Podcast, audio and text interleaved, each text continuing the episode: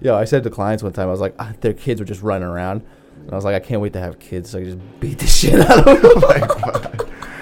Yo, I think that that's there's a problem with the whole like oh it depends on your au- but you should make your own audience you know what I mean Exactly. like I, you know Se- Seinfeld Seinfeld exists if you want to take your kids to go see comedy I fucking hate go- Seinfeld, I fucking hate. Seinfeld I will I, can't, I actually love the show I think it's really funny I think I have never laughed at any stand up he's like ever done I don't. But, I um, don't think the show's great. I don't think. but you don't like Jews so, no, like- dude, it's not about that. I just think I'd rather watch like so what would you watch what do you watch Martin. Tyler Perry's House I mean, bro, it's funny. I don't know. Maybe it's because I'm just like always. But I'm saying I think it's just funnier. Like, I, I think